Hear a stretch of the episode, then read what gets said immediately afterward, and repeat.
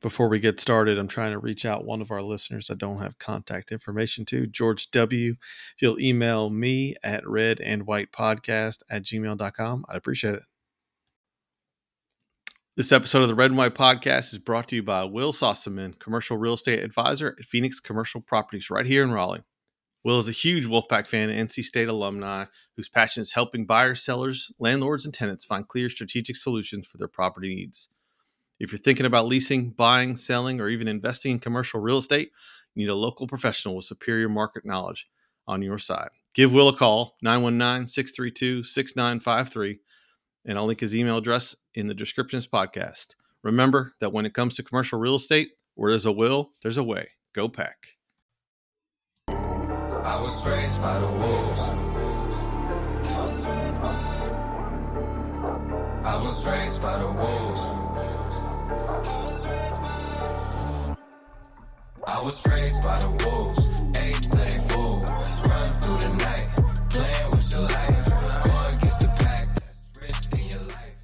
All right, folks, we are back with another edition of the Red and White Podcast. I'm your host, Evan, here with my man, Will. Will, did you know that it's all your fault for not showing up to the stadium? All your fault. Everything bad that happens is your fault. Well, I usually don't show up on Thursday nights, so I guess I'll take the blame. You are a bad fan. I believe I suck. No, I'm. I only suck if I leave the game. That's no. If you don't show up, I've heard you suck too. oh, How many oh, whiskeys have you had? When you listen to him tell that story, there's zero percent chance he was not semi-drunk. If his if that's his explanation. I did hear the coaches were spending some late night at the RV parking lot after that Virginia, big Virginia Tech win. But he said so, that was Saturday and it was his day Maybe. off. And you know, you hear him tell that story, and I'm just like, oh, boy, that sounds like someone who's had three or four bourbons.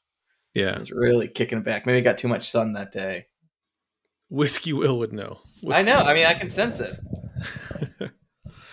so, if you've been living under a shell and don't know what the hell we were talking about, uh, State Virginia Tech game, the atmosphere was very lackluster after 10 punts in the first half, a lot of people decided to leave, not come back.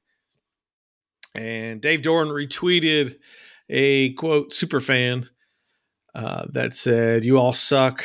I mean, whatever it was, it was ridiculous, judgmental, immature statement. Whatever. Dave retweeted it as a badge of honor, so to speak, and then jokingly said in his press conference that he's sorry he was he was running an experiment. He said I could have decided I was trying to figure out if I should like this or retweet it. You know, so I just figured oh, let's see what happens if I retweet this. And he said, I'm sorry for upsetting the Twitterverse. And very dismissal, maybe, of the whole thing. I, I don't want to say he was talking down to folks because I don't think that was that, but it was very, um, I don't know. Yeah, I don't Did know the right it, term.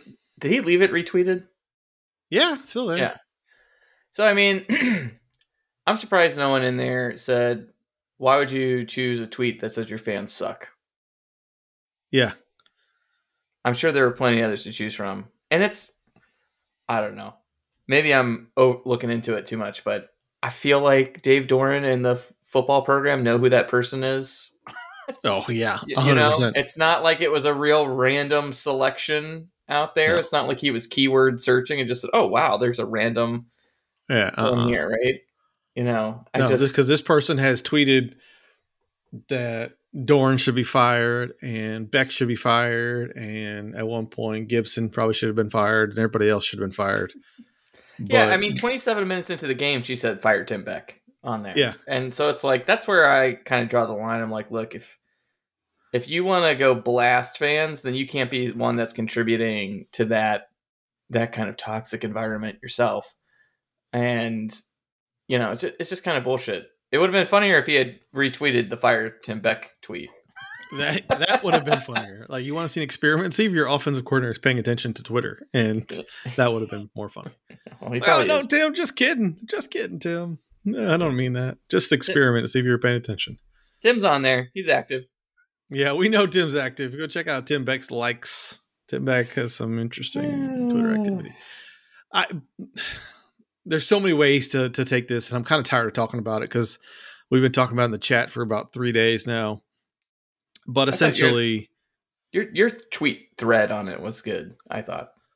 Well, I mean, look, I'm not a 12 year old anymore. Like I used to be the fan. I'd never leave early, right? I, I, get it. I understand that mentality, but you're free to do whatever the hell you want. You pay for your tickets, you pay for your time. Thursday night, like I got some emails that people who were upset at Dave retweeting that because like I, you know, I have limited time, I have limited money, and I spend my time when I can to go to the football game. And Thursday night, it was a hard night for me because I'm working and you know, I had a lot of people who echoed that. Like I got multiple emails saying the same thing that you know, it's disingenuous for somebody like that to pass judgment on another fan. You have no idea the person's circumstances, right? You, you don't know.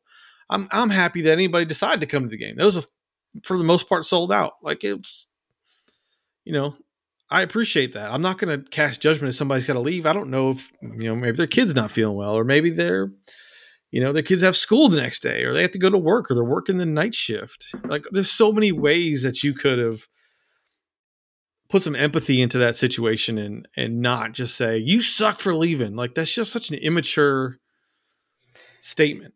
It's just such a the whole thing was just immature, and, and Dave Doeren retweeting it is completely lacking of self awareness. D- Dave, why was the energy in that stadium dead? Right? If if if our media had any balls, that's what they would have asked him. So, Dave, why why was the feeding? Why was it? Why were the fans not excited, or why was the atmosphere less than it could have been for a Thursday night? Yeah. Oh, maybe, maybe because you're not living up to expectations, or maybe because your offense punted five times in the first half. Yeah, I mean, like it's. Uh, I mean, you got to remember, right? Up until the third, what four minutes left in the third quarter, they hadn't scored a touchdown in eight plus quarters. Eight quarters. And so, like, look, fans probably maybe yeah, I don't know. I'm gonna guess like a quarter of the fan base was already a little antsy and frustrated with the offense in the just just the season in general when Leary got knocked out of that FSU game. But we were not looking good prior to that, anyways, right? They had one drive at the start of that half. So he goes out. You luck box your way into winning a game against Florida State. You go on the road and look just, you know, just completely ineffective on on offense. You look like you're just calling an extremely conservative game plan. You can't do anything in the red zone. So then you get a bye week, and people are like, all right, we're going to kind of let this thing uh, wash over us a little bit. And you come out with the same crap to start the game. Short, short passes. It was screen, slant, draw, flat, flat pass. I mean, that's your first five passes, you know, against against an inferior opponent, right? And then you're you're shuffling between the quarterbacks. No one's getting a rhythm. You're not doing anything. Like it's amazing people didn't just leave at halftime and not come back, and then to start complaining about people that left in the third quarter. Like once once it was twenty one to three, you know, as I was watching, I was like, I'm watching because I feel like someone's getting fired, and so I'm gonna watch and see how this ends. You know, but I just think it's insane to just think that everyone should show up and keep paying money and sit there and cheer, cheer, cheer when you're putting a real garbage product on the field. And thank God that MJ Morris just came in, something clicked. Terrell Timmons made two big plays. You just started functioning. You started using the full field and you were a lot more aggressive. You you know, people are like, well, what changed? You know, and IPS was talking about how it's the same concepts, but just the frequency of the concepts were being used. And that's the thing. It's like everyone's been saying it's not that the playbook doesn't have these plays, it's that you're not calling them very often and you're not taking advantage of it. So fans have been sitting there for what, eight games at that point? Nine games? Eight games. And just saying, when the hell are you going to play offense? So they left. Thursday night, man, people had stuff to do. Traffic was bad getting there, if I recall. You know, it's just like, why should they sit around? I just, I, I can't believe it's not him saying it after the game. I don't care. I, I get it. Like you wish people had stayed. It's, it's just tweeting something that says your fans suck. I don't know, man. You Like- said it. eh, You said it to me. Uh, probably the best. I the his best response would have been, "Hey, I know we're frustrated, uh, or I know the fans want to see um, whatever, like a better product on the field, or you know, more dynamic offense. However you said it, like it was just the right way that Dave to respond, not being antagonistic to the fan base. I, it's it's annoying to me. Like at, at some point, the, the players are getting paid, the coaches are getting paid five million dollars, and it all again, it's another thing they throw back at the fans.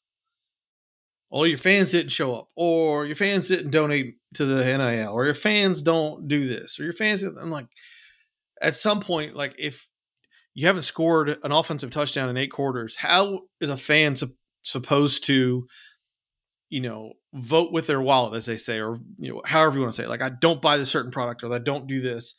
Get up and leave. Like that is entire right, and and Dave should be looking at that and saying, these fans don't suck. They're frustrated because our offense sucks. Our offense is inept, and we keep doing the same thing over and over, year and out, and Yeah. getting the same product, and not and and wasting this special season. It's, it's weird for people to be like, well, you're six and two. You should be happy. That's the that's like, the backside to hey, it, and it just Trust me, I'm happy that we're six and two. I'm glad that we're bowl eligible. There's a lot of positives there, but you, the current composition of of the team and what you were seeing for those past two games was not what got you to six and two, right? It was a product of your schedule, great defense, Devin Leary not completely crap in the bed in certain games, and then what? Like your your season radically changed during that FSU game. You saw the Syracuse game. You didn't see anything there that felt positive. Then you go into the bye week and you come out and you're like, man, this looks regret. It looks like it looked like they regressed over the bye week. It didn't look like they had improved. So it's it's yeah, you know, you sit here and you go, okay, now I have to hope that MJ was not. It was just not a freak accident. It wasn't Virginia Tech being the bad Virginia Tech team that they are. It wasn't that they were being hyper aggressive with cover one or cover zero, right? Like I, I'm, I don't know. They they saw that you couldn't throw the ball, and then you started throwing the ball, and things changed for you. So hopefully, take a hint from that Tim Beck. Like there's there's advantages there, but MJ could come out and stink against Wake. Could stink. You know, we'll probably beat BC, but he could stink against Louisville. We just saw what they did. They could stink against UNC on the road. Like there's a lot of unknowns left. So like it's good that we got over one hump. Let's just see where it goes from here. But I don't know, man. Any coach that does that, that's the kind of coaching action or activity that makes me think like they're not going to be here. And it's like if you think your product on the field was so great, well then why is your athletic director giving an interview and not even talking about the team in the game? Yeah. Right? Like I'd have more beef there. Why doesn't he retweet any of our boo tweets? You know? like I don't know, man. Like we're still ranked. We're ranked in the CFP. I think. Like it's it's all good, man. Like all those little checkboxes are great, but you should be able to look behind the curtain a little bit and say, well, there's some concerning things here, and you know, let's see what they do against Wake. this is how bad it is. So somebody put out here's Dave's quote. I'm sorry for upsetting Twitterverse. I think having a stadium full for a full game that helps you play better, recruit better. And the way he said it was very again, I don't want to say condescending, but he was just kind of like joking when he said it. Like he was very he was very laughing about it. Like he's very sure of himself. I don't I don't know what the right way to say it is. But when Joe Ovies of all people is on your side and says maybe experiment on being aggressive on offense to start a game rather than waiting to be down a couple scores before opening things up. Like that exactly is everybody's frustration. You're down 18 points to a terrible, terrible Virginia Tech team. Like they are terrible.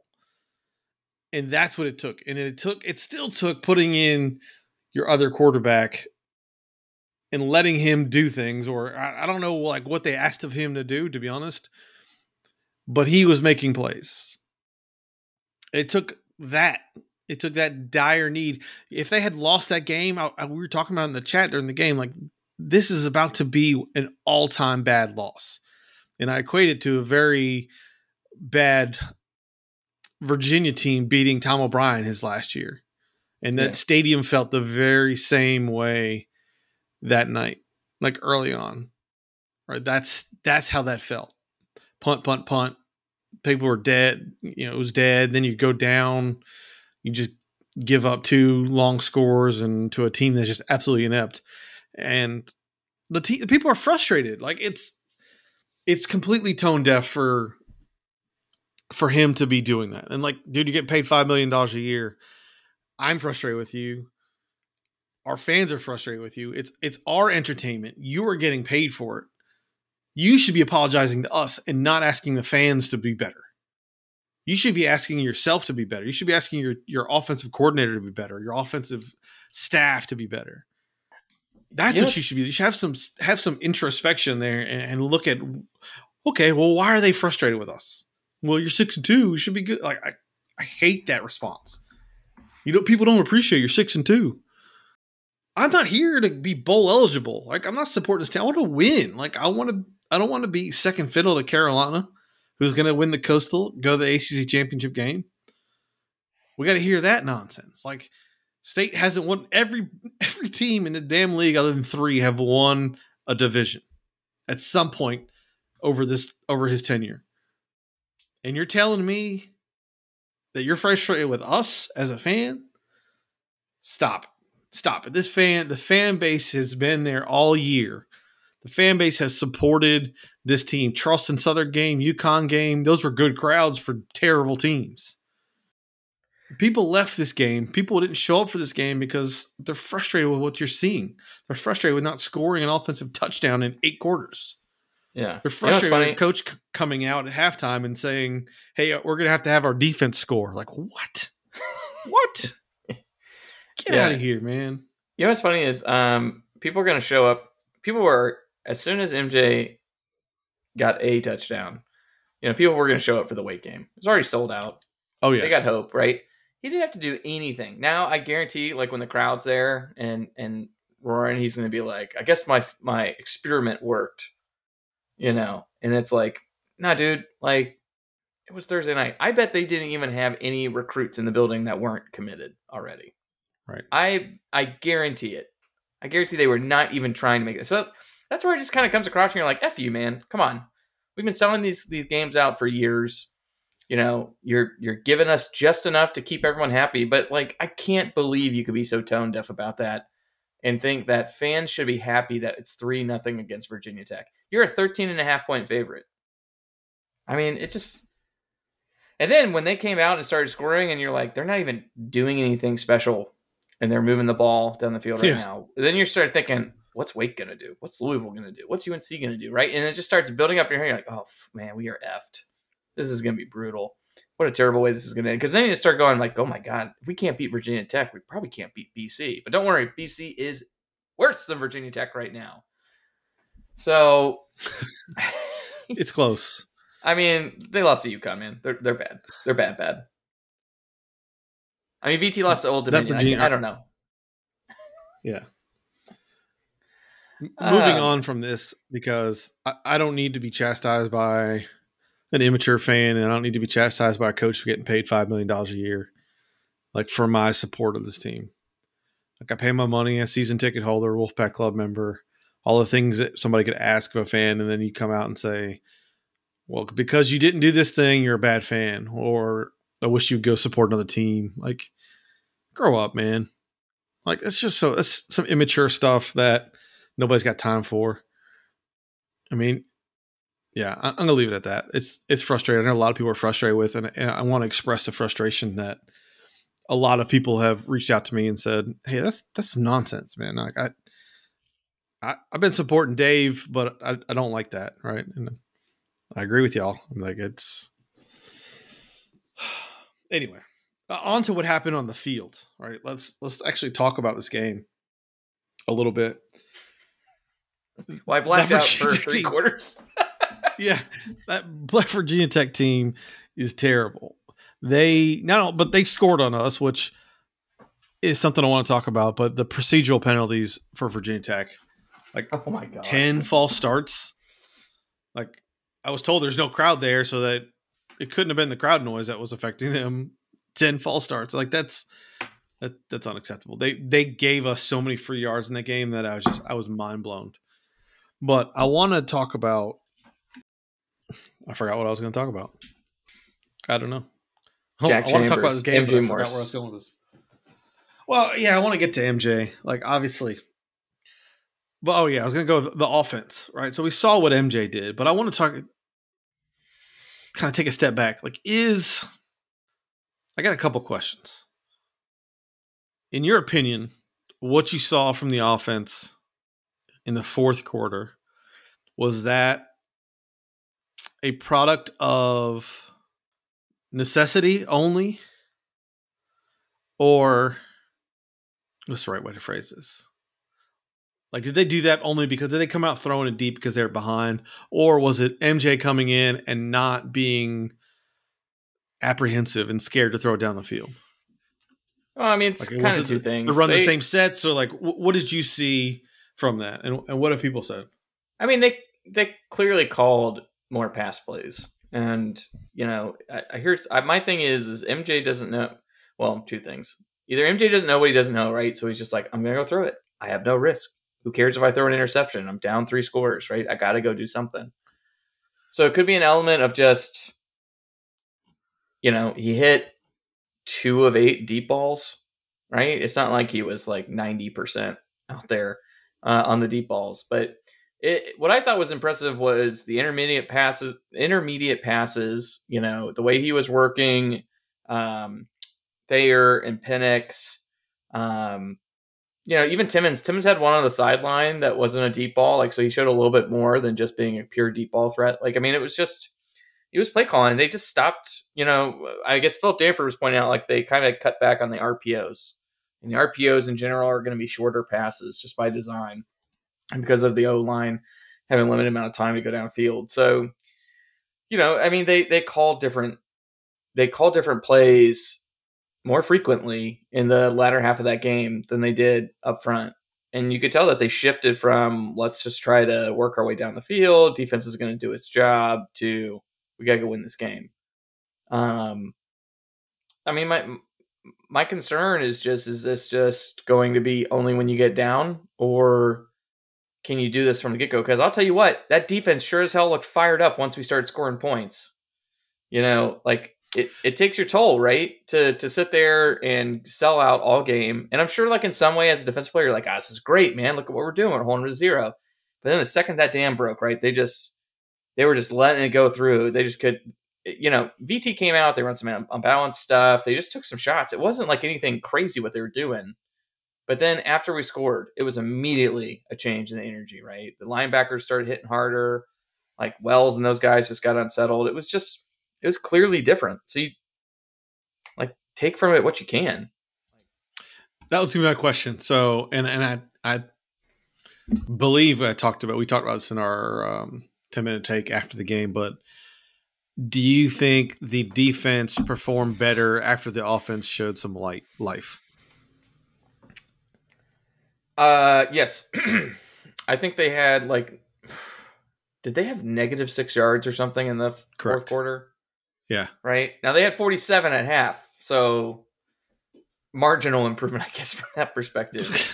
Um, you know, I think here's the thing: the two things happen, right? Virginia Tech still like you know after we scored the first first one, I think they were still pretty conservative in their offense. I mean, I didn't go back and it's funny. I rewatched that like two or three times later that night, but I was literally just watching our offense over and over. Um, you know, they.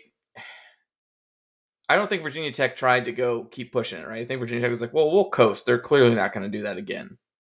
And then we did it again. And then we did it again you know, defense just sure as hell to me like just looked different, knowing that that knowing that what they were doing mattered, right? That they still had to do their job in order for that comeback to work, and they've been in that kind of situation before, right? They know they know how to to play tight in the end of a game. They did it against Pitt, um, right? You've seen it, kind of saw it against UNC, right? So it's not like the this core of this team was unfamiliar with that scenario. Um, but they just, I mean, the linebackers in particular just look fired up. I mean, Thomas and Thayer or Payton got home, I think, a couple times in that fourth quarter, and just it was it was awesome. Also, it didn't hurt that the the Virginia Tech kick returner was like a fumbling machine. So again, that's that's another one of those. That team's terrible. Like I keep coming back to it. Like those two plays where that kid, the kick returner, fumbled, or I guess they're kick returns. They were kick returns. Fumbled them and picked them back up. Like those are huge because they lost them 20 plus yards and pins them deep into their territory, right? Yeah. And the one the one that fumbles and bounces right back to the other guy, you're like, "Oh, come on. That's just that's just ridiculous." But still, they were huge plays because that just you're backed up on an offense that really can't do anything other than make two long plays when your DB falls down. Yeah, and that's the other thing too is like the defense. I mean, that game plan was not conducive to State's defense getting turnovers, right? Like they were not putting the ball in dangerous places. It was deep sidelines, short outs, you know, or to the running back. Like they were not putting the ball in a spot where that secondary could do what it d- needs to do, right? Like it's going to be different against Wake Forest. Wake Forest is going to push the ball no matter what, right? Um, so you know that was the other thing is like I just the, probably Dave and the staff is thinking at some point they're going to turn this over. Like we're hitting them so hard, they're they're in so many long you know, third and longs. And it just, they were like, no, we're just cool. We'll punt. Like they just didn't, it's like Virginia Tech didn't want to score until the third quarter. And they said, hey, we might as well screw around and try to pass forward once. So NC State looked like a terrible team for three quarters of that game. Like terrible two, offense. I, again, two thirds of it looked like a good team, though. I mean, like you gotta like, you gotta specify. The defense looked really good for most of that game. Okay, the defense looked good against a very bad team. Punters were great. The offense looked terrible. What going into Wake Forest? What are you expecting? Like, I from I'm going to get real specific real quick here for a second. I think MJ Morris at some point is going to come back down to earth. Like we can't. Ex- I just want to temper everybody's expectations. While he looked good and he made some plays, you can't expect the kid to come out against a better team and perform that well. Like I just I'm not expecting him. I'm expecting it to him to make some mistakes. Wakes is well coached. They're going to scheme some things up that are trying to trying to confuse him. So I I'm not expecting him to be a world beater again. I what I do like is that he played fearlessly and was willing to throw the jump ball. He was willing to throw those balls and get PIs and you know makes make some tough attempts or tough challenges, right? He, he did some things that we have been too afraid to do. I've said this earlier. I thought Leary had playing tight all year. I think he yeah. was trying to chase that interception number from last year, 35 and 3. And, you know, you do that by not taking any risks. And, you know, that's why his deep balls are all long, zero chance of getting intercepted. Like, and, you know, his he took his check down a lot and the easy first read. So I think Morris comes back to earth a little bit at some point. I don't know if it's a Wake Forest game, but I just want everybody to to have some I mean I don't know, like to just temper your expectations because he's he's a freshman and he's going to do freshman things, but the upside is what got everybody excited. the fact that he was willing to take shots and they were throwing it down the field. But what are you expecting? Let's from let's say let's take it in pieces. The defensive side. How do you expect them to play Wake Forest? I don't expect Wake Forest to have the same performance they did against Louisville, turning it over eight times in the second half. But Louisville showed you that you can disrupt the mesh if you can win up front, right? And you stay, and yeah. you said it before, you stay disciplined in the back end and win up front, and that really, you know, pigeonholes what Wake Forest is trying to do. So, what are you expecting from defensively from this team? Is it going to be uh, going to hold them to negative six yards, or is it going to be, you know, a little bit more offensive um, uh, prowess there? Well, yeah, I'll talk about that in a second. I want to say on on MJ, like the I think the positives were he was very calm in the pocket. Um, Yes. Philip Danford broke down this one pa- passing concept, uh, which I cannot remember what the name of it is now is. That basically it has it beats three coverages, and just each route is a certain coverage beater, and he chose the right one every time. We ran it three times in the third quarter, fourth quarter. One was a big pass play, one was a touchdown at the air, and one was another big play to Penix, right? So that tells me he knows how to read what he's seeing and choose the right person. So now they did try to confuse him a little bit. He almost threw a pick to Penix because of that. Um, so I think they're going to be working on that all week to get, hit some of these checkdowns that were open because of the way he's passing it. So there is some hope there. We'll we'll get on that later, but I just wanted to say that before I forgot. Like I, he could be consistent going forward. Um, I hope so. so I just rewatched the 2020 state Wake game, and I just watched three quarters of the Louisville game. Um, and I didn't have time to watch the 2021 Wake game, but I asked Philip Danford like what he saw in that game that was different than normal. Um, and so when I was watching the 2020 game, it looked like we were a lot of times in single high um, with the safeties. We weren't blitzing like crazy like I was expecting. Um, but it was a game where Payton Wilson, it was like a, a, just a real key like off the edge. Like you can see what athleticism does to the Wake Forest, um, not just to the mesh, but to their O line and everything. Like they're blocking, everything gets kind of disrupted if there's any amount of speed coming by them. And so you watch that game back. We were like mixing it up a lot in coverages we weren't as crazy in the blitzes. I did not get to go back and watch the 2021 tape, which I, you know, but what Philip said was um, they killed us on third downs. In particular, they were mixing up um, a lot of our coverages. Um, he said we were like kind of like all over the place. We were in two man more than we were any time in the season, and we were uh, in cover zero. We were just mixing it up. He said on third down, he had Wake Forest converting eight of 12 when state was coverage oriented, aka no blitz and he had them five of seven because of two penalties, or sorry, five of nine when we did blitz. So it was kind of like you're screwed no matter what on third down. But what I want to go back and look in that game is what we did on first and second because I feel like we were blitzing a lot more off the edge um, with the DBs. But I remember that too. I remember we didn't get home. Yeah, uh, it, it was. Yeah, there was a lot of pressure, but it's like when he like Sam Hartman basically if you come off the if the corner or D, you know nickel or whoever comes in at him and he he will just throw it to wherever they vacated um and it's almost always like a if it's A.T. Perry it's almost always like a 30 about 25 no, about 30 to 45 yard pass he just launches it up and a lot of times they're underthrown because Sam Hartman has a water pistol of an arm um he's not that talented. A lot of times he's like throwing off his back foot, so I guess it kind of makes sense. Maybe when he's planted, he's better. But you know, so what I saw with Louisville when I was watching that game was like first early on in the game, the their defensive line was twisting a lot, which seemed you know at least with the two interior guys, and that seemed to be causing some problems.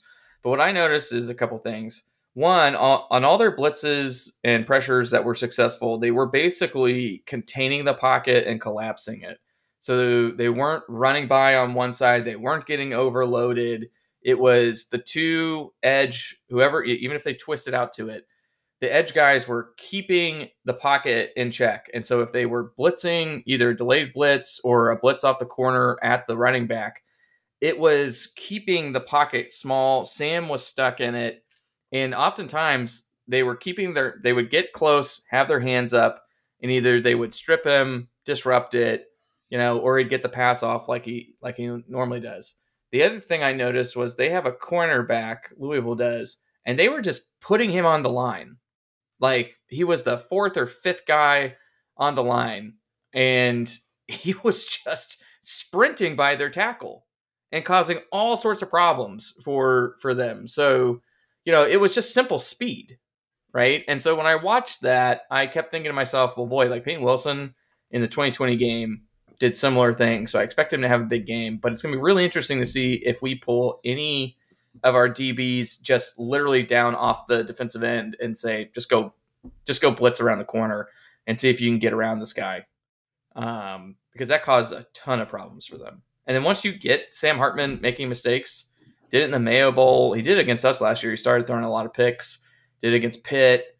You know, it's just Wisconsin like a few years ago. yeah, in the Mayo. Yeah, in the Mayo. I think it was the Mayo Bowl. Like he, it's like if you get him disrupted, he's bad. He's he just melts down. Um, and that's gonna be the key, right? Like the crowd needs to be loud. State needs to be careful with how they blitz him. But as long as everyone's sitting there, kind of containing that pocket, we like we messed him up. Delayed blitzes will get him coming up the the gut. Um, I don't know, man. Louisville, Louisville was just insistent upon how they were going to blitz him, and they were just throwing speed. And their guys aren't that big, too. So that was also kind of interesting. Like a lot of their guys, when they, the guys that were actually getting home to him were DBs, then linebackers. Like their their D line's not that huge. I'm, I'm curious if, if they're going to be a similar problem for us, um, based on like what we've seen with um, this twist earlier in the year with Clemson and I think maybe FSU. So I don't know. That's I'll, I'll take a break here, but there's hope. I, I think one of the differences that we'll see in this year versus last year, especially, is Tyler Baker Williams healthy, Cyrus Cyrus Fagan's healthy, Payton Wilson's healthy. We didn't have all those guys last year. I think that makes a big difference, especially if you look at like we were talking about in the chat today. Who's gonna who they gonna put on A.T. Perry, and I think it might be Baker Williams. What Virginia Tech did was pull their tight end out into out out wide, and Baker Williams followed him.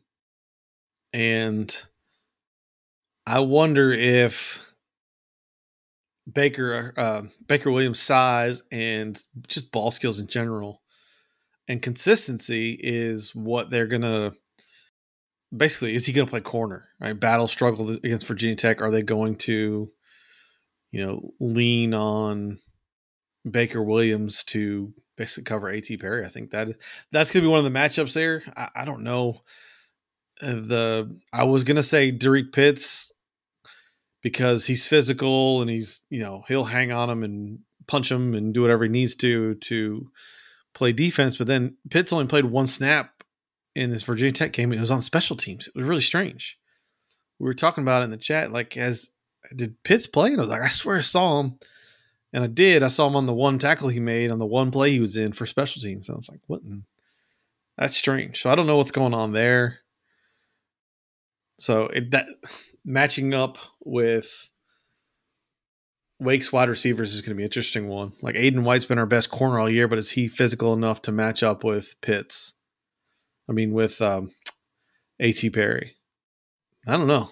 It's gonna be that's gonna be the one that I see. But the the defense being healthy for the most part. I know they lost Savion Jackson for the year, but the rest of the defense in the back being healthy is going to be huge in being able to actually defend Wake's offense.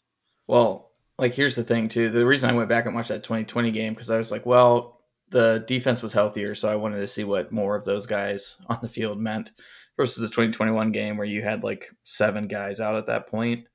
Um, Tyler Baker Williams, I don't believe played that game. I'm sure that uh, Fagan was out. Uh, You know, obviously no Payton Wilson. Yada yada yada. Um, but I went back and watched that 2020 game, and uh, let's see, we had Malik Will or uh, we had um, Malik Dunlap was in the game a lot, and we had uh, uh, Rakeim Ashford was playing significant snaps, and a lot of times I can't remember if he was on Perry or on Green, but he was getting just torched um, to the sidelines a lot. Like you know, you know that was a guy that was just coming out of JUCO ball and um, what clearly wasn't ready. I think you know, but so you go back and watch that game, but you can see like what the the front six was doing. Uh, you know, we obviously don't have a Daniel Joseph right now, so you're gonna have to hope that um, God, who's the defensive end that uh, is replacing Savion right now? Um, Price, Dawkins, Vann. Price, Clark, who knows? I can't. Dawkins is at South Carolina. I know that's how bad my my brain was fritzing there. Um, Davin Vann, Travali Yeah, Price. So so Joseph had a, a pretty decent game. He kind of cleaned up a lot of stuff late in that game, um, but a lot of the core was there. Uh, so it's gonna be it's gonna be really interesting, right? Because like I felt like a lot of last year's problems and a lot of the aggression we were seeing on defense last year was because we were down all those starters, and Tony knew he had limited bullets with the defensive line. Right? We had all kinds of injuries and you know, I don't know. I mean, I guess if it gets out of control, you'll see a lot of cramps on Saturday. Um for sure, but yeah, I mean, I just I think they're going to try to to see if anything can be replicated from that game plan. Um, you know, Louisville had a lot of three down sets in that game too. Um, that I noticed that sometimes we're successful as well. So I mean, it's just kind of one of those games where, I mean, just don't be overly insanely blitz heavy off the corner. And I'll I tell you, I'll tell you what concerns me, and it's not necessarily the personnel, but I've seen it before with this team or with the staff is when a team like Wake loses a game a week or two before we play them, we and we like we've said it in our press conference before. We saw what so and so did. We tried to do it and it didn't work. This is what concerns me is that they, they see what Louisville did, try to replicate it, but Wake's like, you know, Clawson and them are not stupid. They're going to try to fix the issues that Louisville exploited. But we're going to sit here and pretend like, hey, maybe they're not going to fix them, and we're going to do the same thing. Like it, it's happened before with the staff, and that is my concern. Yeah. Like, hey, we'll just do what Louisville did, and then you come out and you can't do what Louisville did. You don't know what to do. I well, I mean, I my my thing is is like they're you're limited because your personnel is not the same, but the three down is probably going to, like I was saying, kind of hold up the pocket in some way. And then you're probably going to see a lot of Blake or uh, Drake and Payton coming off the edges, is my guess. Um, you know, we didn't have Payton last year, and I feel like that was kind of the reason why you saw that. Now, when we played them in 2020, we would go single high, and we would bring, I think it was Jakeen Harris was coming in a lot of times yeah. down into the box um, and that really never really hurt us. But at the same time, like they were taking the same kind of vertical shots they were back then as well. So, and frankly, like their wide receiver core is better today than it was then, but their running back room is worse, in my opinion. Um, they they've got a younger running back back there that was causing was struggling with Louisville, and all Louisville was doing was just running, just pile driving into him and putting their hands up. Um, you know, they don't have Kenneth Walker, who they had in 2020. I don't think they have Beal Smith anymore, if I remember correctly. I think he transferred out. Um, you know, so it's it's it's really going to be a game of can the can the secondary hold up? Can we avoid getting bullshit pass interference penalties on us when they're just clearly underthrowing balls to get them? Um, and you know, can we just weather the storm? They will score points in this game, you know, unless you turn them over fast early. Um, so you just gotta kind of be patient, yeah. but I, I, don't know let me let me interrupt you for a second. Sure. The when did Wake Forest wide receivers turn into Duke basketball? Like in the eyes of the officials, Wake Forest can do no wrong. Their receivers get PI calls like Duke gets charge calls, and it's unbelievable. Like the Louis, they did everything they could to screw Louisville in that first half of the game. Yeah, like I was like, Louisville's got no chance. That Everything is every call has gone against them and they were just blatantly bad. The the one touchdown that yeah. wasn't that shouldn't have been a touchdown. They called a touchdown. You're like, how do you miss that? The ball's in the ground. It's unbelievable. Well, that reminds like you said. Go ahead. I was gonna say in 2020, right? We stripped them early in the game. Like we yeah. clearly come up with the ball. Like there's no doubt they review it, and then somehow they're like, "Nope, Wake has the ball." You know, it's just I don't know, man the review process in general, just in college, drives me insane. Um, you know, I, I I can't understand it, but yeah, I mean that's the thing is like, are the refs just tired and they're just like, ah, oh, we'll just let them have it. Like if we give them this, if we throw this flag, it'll buy us thirty seconds of breathing while we uh, discuss the penalty. I, it wouldn't surprise me if there was some element of that when in these Wake games. Um, but here's the thing, man, they're fucking good at it. A.T. Perry like you're gonna watch it, man. He's gonna be running down the sideline and he's just gonna have his arm out like this, which you guys can't see. And then he's gonna be catching it over here one handed or trying to catch it one handed because he's got a great wingspan. And like that's where that's why it's important to have really big guys occasionally. Like he's six five. The other guys I think are like six two ish. So it's gonna be some some mismatches anyways. But they're not trotting Keyon Lesane out there, right? Who even when he tries to do that, it's like you know two thirds of what A.T. Perry can do you know, and they play, they just, they play to it. They, they scheme to it. And that's why I said, like, I just don't like giving them that easy shot. I just don't think that blitz off the corner really is worth it. I don't think it ever really translates. You, you rarely get home. You have a much better chance of getting home with a DB on the on the line of scrimmage than you do with one screaming off five or seven yards away. It just it hardly ever works. So you mentioned Wake Forest is clearly going to score some points. Is NC State going to score some points? Yeah, I think so. I mean, touchdowns.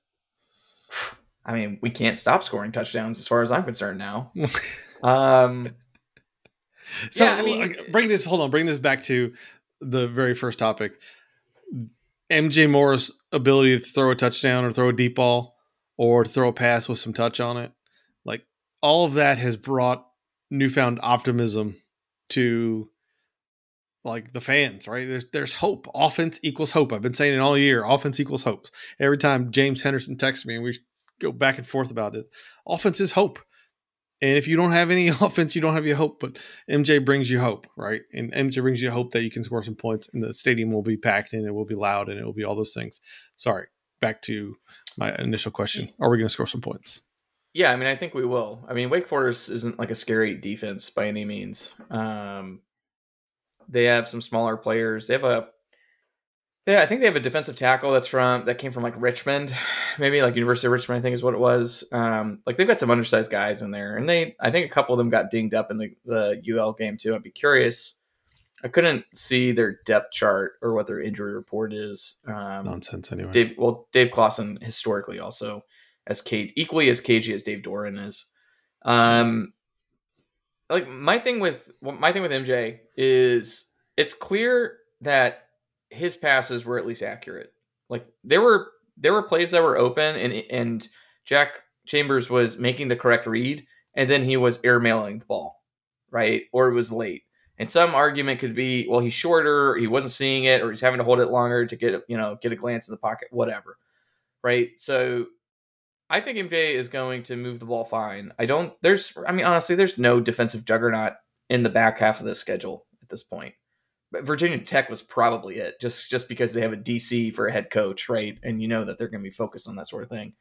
Um, you know, my thing is, MJ reminds me a lot of Jamie Newman, like not a dynamic runner, a very head full of steam. Like, I think you said like very Jacoby Brissett ish, mm-hmm. but at the same time, like against certain opponents, Jacoby Brissett looks incredibly athletic and can get guys. You know, yeah. he can twist people up, right?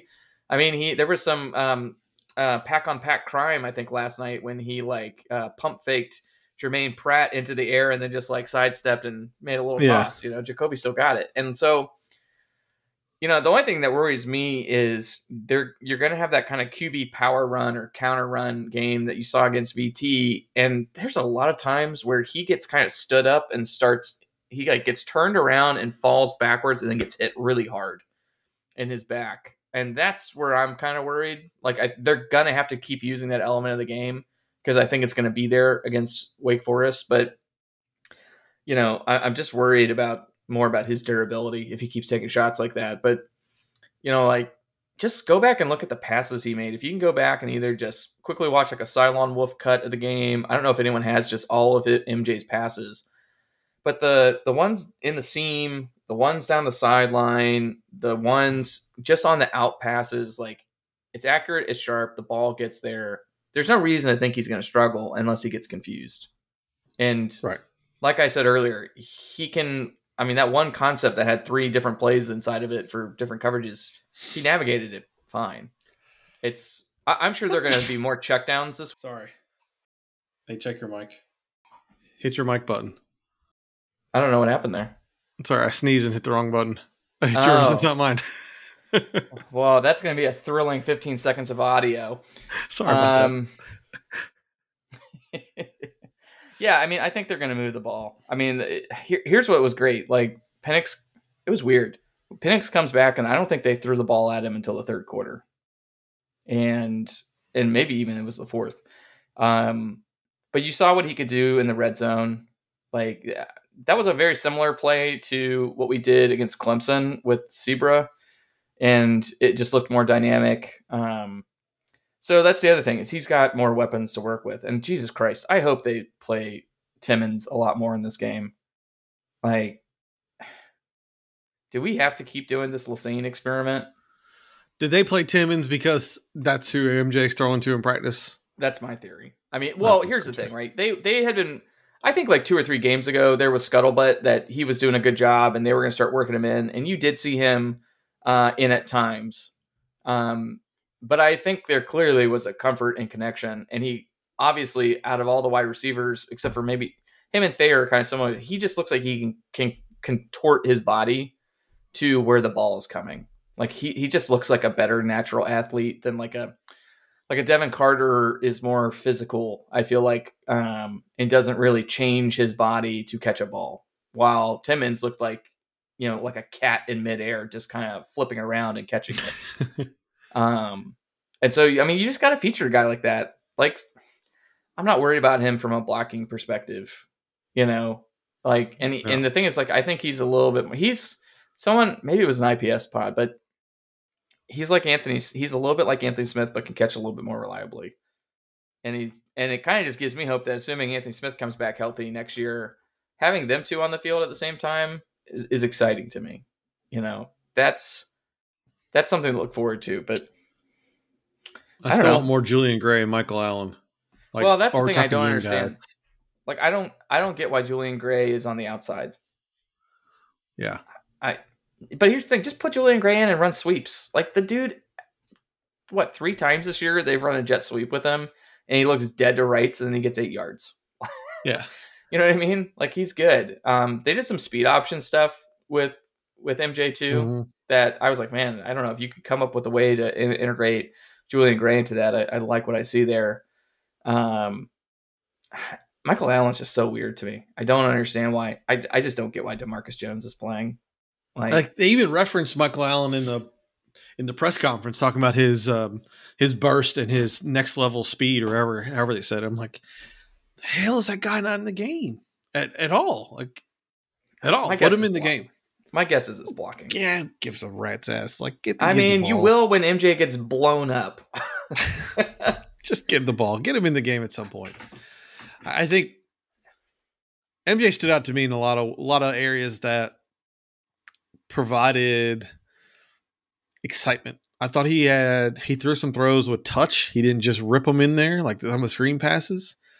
He was willing to stay in the pocket, stepped up in the pocket, and wait till the last second to throw the deep ball.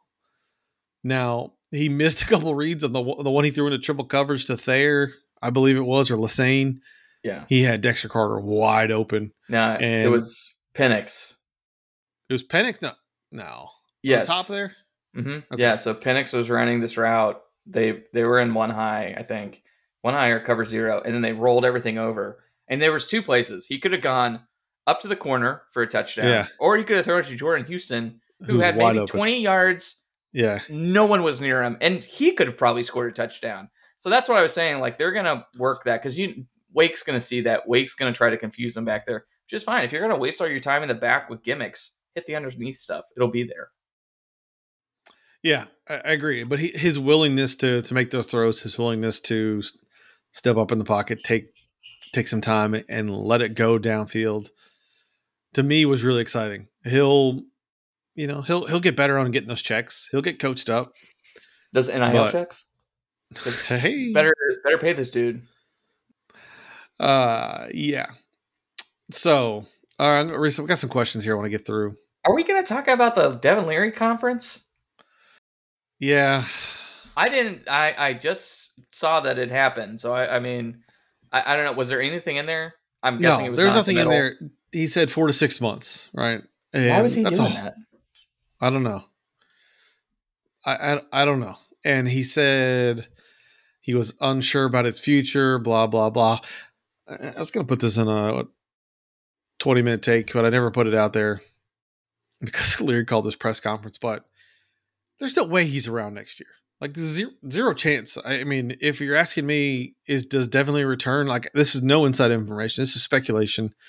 I've seen guys in the same position before they just go pro, right? They just they're going to go to camp, assuming he rehabs four months, puts him right about you know early next year. If he gets his arm strength back, he'll go to one of these pro days and he'll wow some people on his deep throws like he did last year. And somebody's gonna take a flyer on him. They're gonna tell him, "Hey, you know, you're our guy. You know, fourth round or whatever."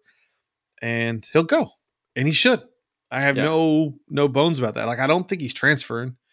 I don't think that makes a whole lot of sense unless he doesn't rehab in time and he feels like he can get some run somewhere else. Maybe like I, I don't know.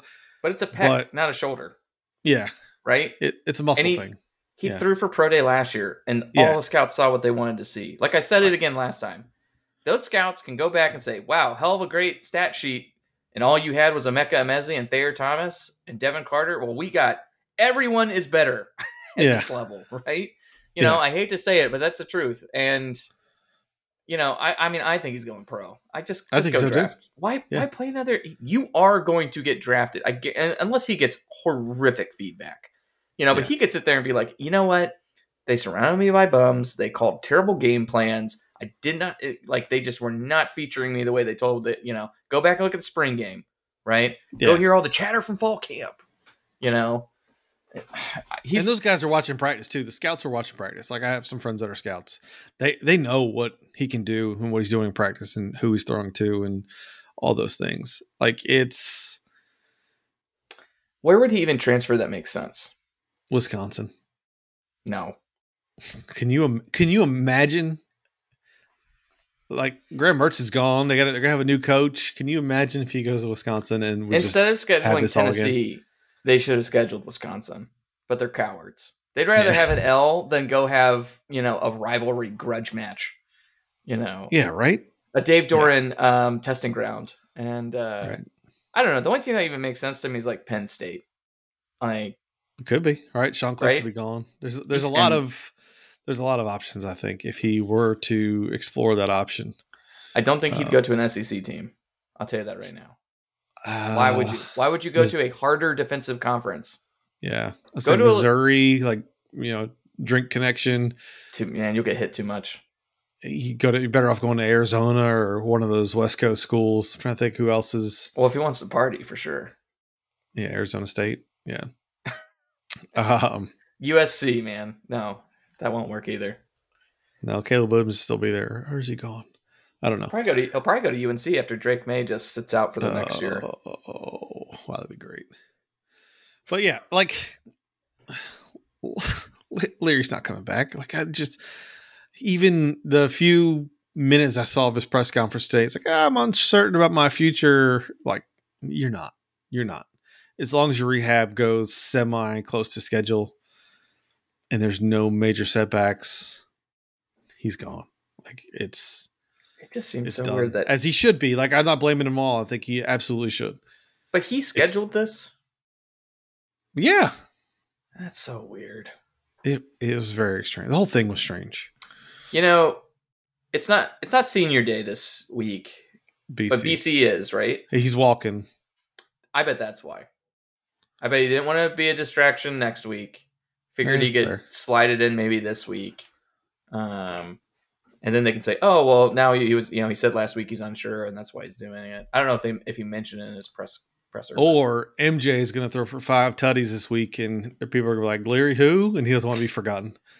Dude, I mean, it's just as likely he throws like one and four this week. You know, like I mean, this is so eer- eerily similar to me to that Leary BC game Yeah. where he came in and the difference was that the defense could actually hold up this time.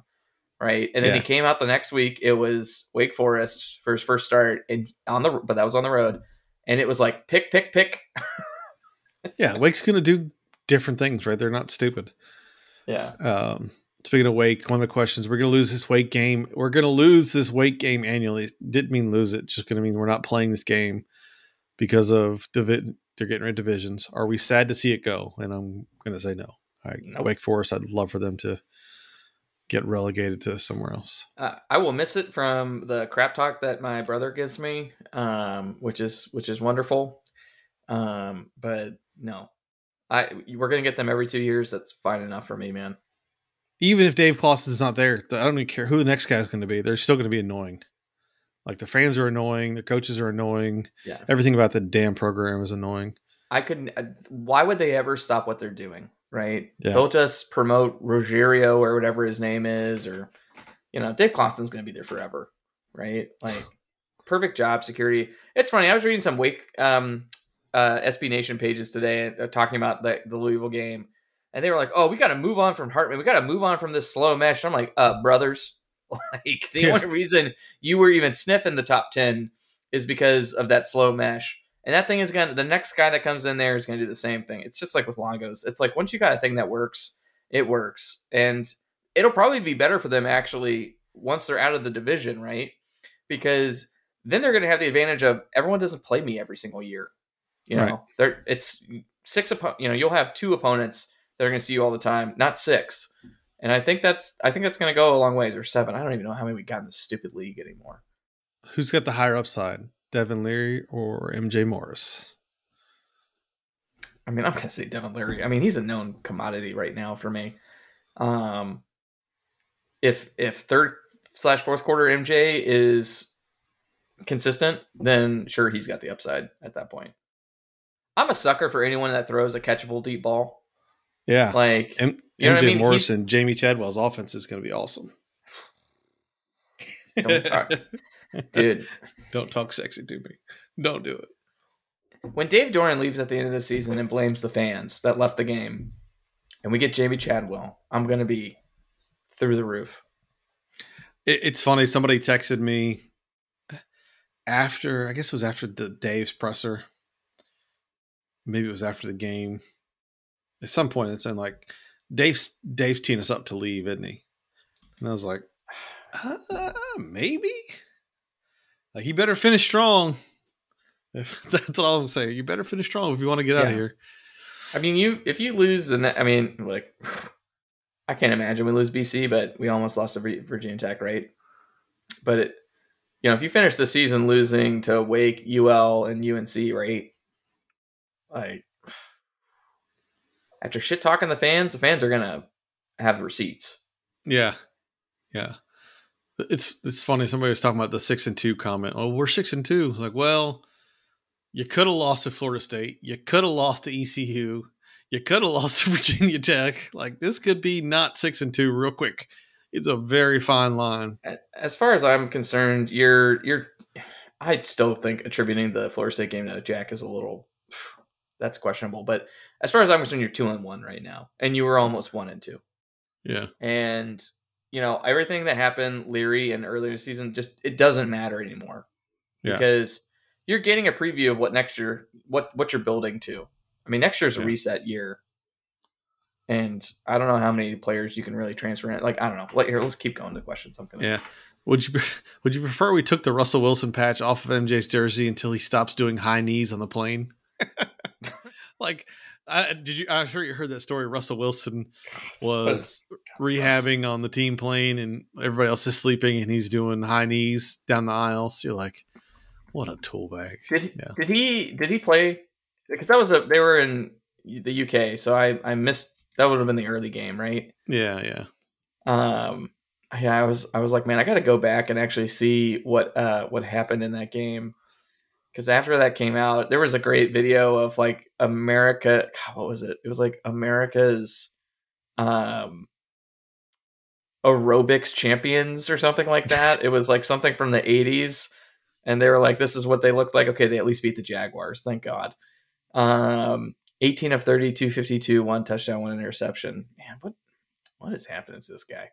Um Yeah. no leave the patch on man. Like i i i'm glad they do that um i still wish wish russell wilson would come back and be more involved. I wish we could truly bury the hatchet. I He's too just busy donating to Wisconsin.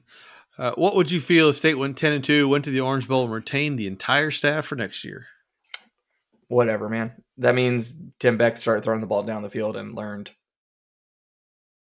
Like if we win 10 games i'm i'm repeating the same formula at that point right? Like i mean i if i get to keep tony gibson and all the defensive staff hell yeah Get, give me some more we can make it work um Yeah.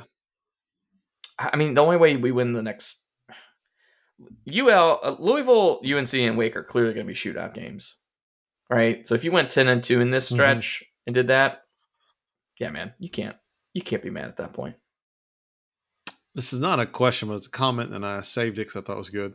Uh, it's doubly frustrating given that the offense was an issue at points last year, and the coaching staff did not did very little to try and mitigate the issue heading into a season with a team that you, as a coaching staff, build as special.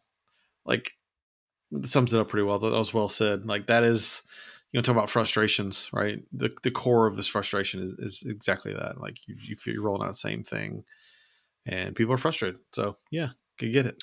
They yeah, they probably weren't going to be ready as far as the staff's concerned. But after the ECU game, I would have, knowing what you know now, just give me Ant Smith, Julian Gray, Timmons, and just make them a significant part of the offense yeah. with Carter. Uh, there's another one. Another one. Yeah, keep it question. rolling. I got soccer, man. uh, you got time.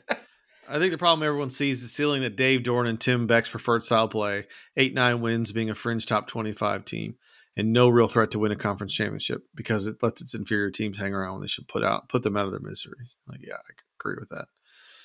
Um, it doesn't have to be the way. That's well, the problem. this is another this is question probably for a longer time, so I'm not going to ask it, but it's uh, something we've talked about quite often. Um, let's skip over for now. how can how can the red and white channel influence decision makers for what we desire to football to be outcome? I have no idea. Uh, the only best way I know is for everybody to talk about it. Right? If enough people are willing to express their displeasure, right? Vote with their wallets, vote with their butts in the seats. That's how that's how it comes, right? Uh, what coaches or coach what coaches or coach impresses you the most right now when you watch their team and evaluate their program? That's a good question. Um, well, I, I well, Sonny, I Dykes Sonny Dykes out. Yeah, it's like Sonny Dykes out kicking his coverage right there at TCU right now, uh, winning four top twenty-five games, two of the top, two of the top current top eighteen. That's an easy one. Uh, Lincoln Riley, whether he's doing it at USC in a short period of time, that's an easy one. They're really good. We've talked about my love for Utah and that program, even though they've had kind of an up and down year. That's just NC State West. Right. And I don't know. I mean, there's, there's, there's a lot of teams like Kalen DeBoer at Washington. I think he's just getting started there, and he's doing good things, and they're going to be they're they're competitive right now. I mean, I think there's a lot of teams. I'm trying to think like schematically, who do I really like? I just come back to like Chadwell or uh, shit Hugh Freeze up at Liberty. That guy's he's got he's seven and one with a one point loss to Wake Forest. He's he's doing good things. Tulane. You mean um, Auburn's Hugh Freeze? Yeah, Auburn's Hugh Freeze. Willie Fritz at Tulane. Uh, and the guy that I liked, who was Fritz's offensive coordinator, who went to SMU, Will Hall, who is now has SMU five and three this year.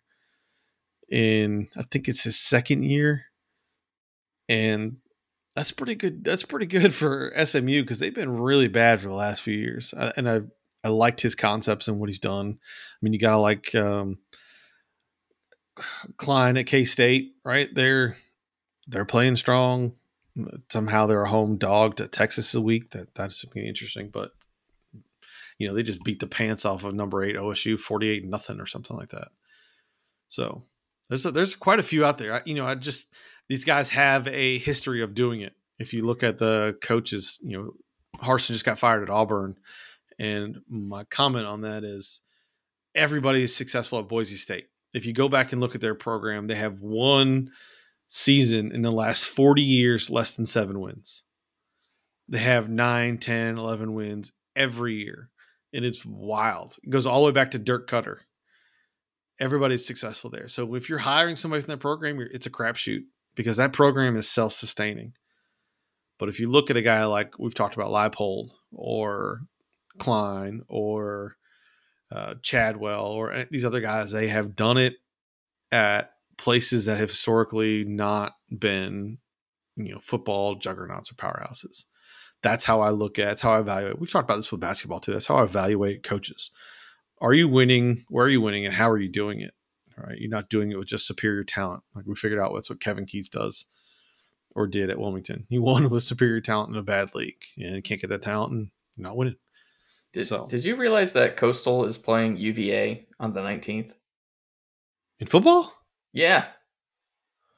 No, I knew Coastal was playing App State this weekend. I didn't realize they were playing UVA. Yeah, November 19th. And That's uh, a weird late season game. I know, that's what I was just thinking. Very odd game to like put that right before your your rival rivalry week game. um man, speech speech therapist getting me there. Um what do you think? What do you think is next evolution of the game? Have you considered how offense or style could change in the next few years? That's an interesting question. Everything old is new again. At some point, we're going to come back to the I formation running fullbacks. Right, there's always going to be somebody's going to be an outlier. Uh, yeah, but the thing is, like, that's like you know how to kill that. So Yeah, go look at what I mean? what's happening at Texas high school football. Right, there's there's a high school team down there that's going to show you the next offense. yeah, I think. Uh, Um, I mean, I, I think you're gonna see, the, like, with Fritz and with Coastal and Kansas, like a lot more option concepts, movement. Right. It, I mean, just Yeah, I you're probably just not going to see very many static type things that aren't going to be causing lots of decision points for the defense. Like it's just going to be whatever defensive coordinators hate. That's what's going to start coming and being more positive or more present. Yeah, I mean, if you we've we've said it a million times, you be you're successful by stressing stressing the defenses with discipline concepts because you're trying to make college kids who are not disciplined disciplined. That's why the option doesn't work in the NFL because those guys are pros, right? They do their job and they're what they're supposed to do. But in college, you can exploit the safety who doesn't know his responsibilities or or you know where he's supposed to be, and that's what teams are. That's what these successful teams are doing. They're stressing defenses with you know these formations and making your defenses defensive players make decisions. I think that's that's how you win these days. All right, last question. I know you got to go. What would you constitute a successful season for the basketball team this year? Oh my god. Um, the NCAA tournament. I, I don't think I asked too much. Um, This Over an 500. easy question. over 500 in the ACC, getting past several games in the ACC tournament, and getting to the NCAA tournament. The NCAA tournament is the end, end answer. Not being on the bubble for the NCAA tournament. No, Being that's asking in. too much. No, not being on the bubble, or Keatts is fired. Those are my two answers. Like either one, successful to me. Because I I don't like the guy. I don't think he runs a good program. And if somehow he regresses to the mean and goes 500 in the league, that's not impressive to me. He's got to be in the tournament, not on the bubble, or you know, find a new basketball coach. Yeah, I mean, you've got multiple centers this year, so hopefully that lasts. You know, but I will say, I can't wait for all the super fans to pack the PNC arena for all these early season basketball games. I know there's going to be 19,000 super fans packed into the PNC, ready to roll, supporting this team, trusting the coaching staff, just going all for it. This is the year. can I just say this? You don't get penalized for losses in basketball anymore. Why not schedule better teams and have sellouts and have fun games? Who cares if you lose? I, I just don't understand the scheduling philosophy in basketball. I just don't get it.